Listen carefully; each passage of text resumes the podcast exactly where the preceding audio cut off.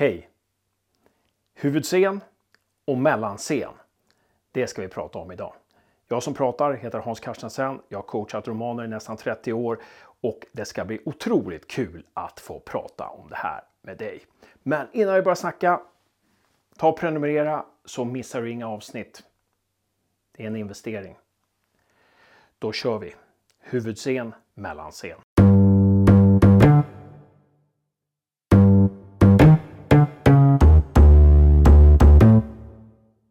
Det är viktigt att förstå att alla scener i din roman är inte huvudscener. De är mellanscener eller scener på vägen. För om du inte förstår det här så blir dramaturgin väldigt konstig. För då kommer du till slut ha massor med huvudscener. Stora scener där väldigt mycket dramatiskt händer. Och det är inte så bra för tempot i din berättelse. Eller så har du en rad mellanscener där inte så mycket händer utan du bara planterar saker som ska hända så småningom. Och så har du en enda huvudscen på slutet av romanen kanske. Ja, båda de här fallen är ytterligheter förstås, men, men eh, det kan bli så om du inte känner till det här fenomenet huvudscen och mellanscen. Vi tar ett exempel. Jag tror det blir tydligast så. Vi ska skriva en roman Huvudhandlingen är att vi har en protagonist som ska åka till sin hemby för att göra upp med sitt förflutna. Och då är det en massa hinder som står i vägen. Och de går vi inte in på nu. Men vi vet i alla fall att en scen, där kommer hon att möta sin barnvakt som var väldigt elak mot henne när hon växte upp. Och nu ska hon göra upp med den här barnvakten. Okej, okay. då har vi huvudscenen, det är ju mötet med barnvakten. Vi kan ha en rad mellanscener. Vi kan börja med en scen där hon fikar med sin moster och morbror och helt plötsligt minns hon det här. Då kan vi ha en scen med en backstory där vi får syn på fragment av det som hände en gång med den här barnvakten. Vi kan återvända till mostern och morbror som undrar varför protagonisten är frånvarande.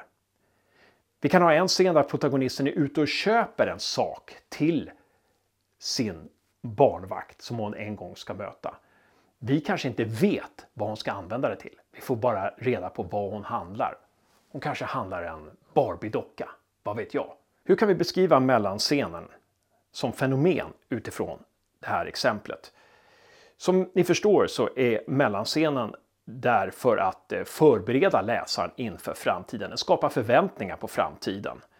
Men den hjälper också till att plantera sånt som är viktigt för det som ska skördas framöver. Mellanscenerna finns ju där också för att skapa variation naturligtvis och variera tempot i romanen. De innehåller ju friktion i sig. De är ju små scener i sig, små universum i sig. Men det är inte de viktigaste scenerna i den här romanen. Men de är viktiga för att foga ihop romanen. Foga ihop romanens alla delar. Då var det dags för första övningen. Jag kommer att ge dig en protagonist och jag kommer att presentera en huvudhandling.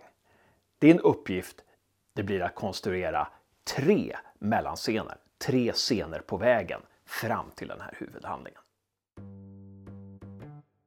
Din huvudscen är protagonisten har sett sin chef vänstra. Nu ska hon gå upp till chefen och använda hållhaken för att begära löneförhöjning. Ge oss tre scener på vägen innan den här huvudscenen.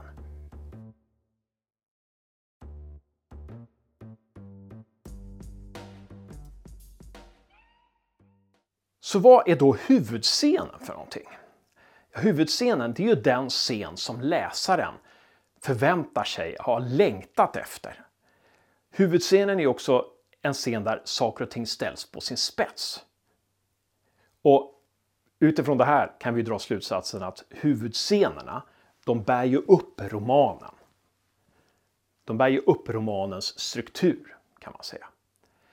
Och huvudscenen där förväntar vi oss också som läsare att det pågår något psykologiskt spel mellan karaktärerna. Och vi vill ju också att det som är intressant, att det töjs ut så att vi får vara med om det här dramatiska. Det vill säga, Huvudscenen är en scen där läsaren vill stanna länge. Då är vi framme vid den andra övningen. Här ska du få jobba med den huvudhandling som vi bara nämnde i den första övningen.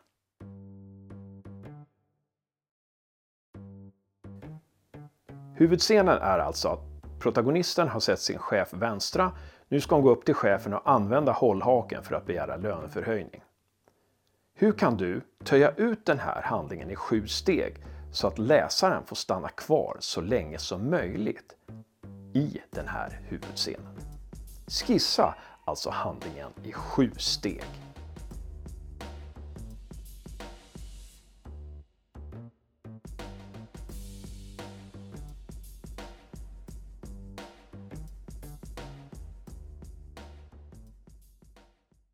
Då har vi pratat om huvudscen och mellanscen eller scen på vägen. Hoppas det här gav dig lite klarhet. Jag vet att när jag haft den här föreläsningen på kurser så har det ramlat ner ganska många poletter hos deltagarna. Där de har nästan känt sig befriade för att inse att allt är inte huvudscener. Jag behöver inte ge allt. Jag behöver inte skapa det mest dramatiska som någonsin har hänt på varje sida i min roman. Så eh, fortsätt med romanen nu och skriv varje dag.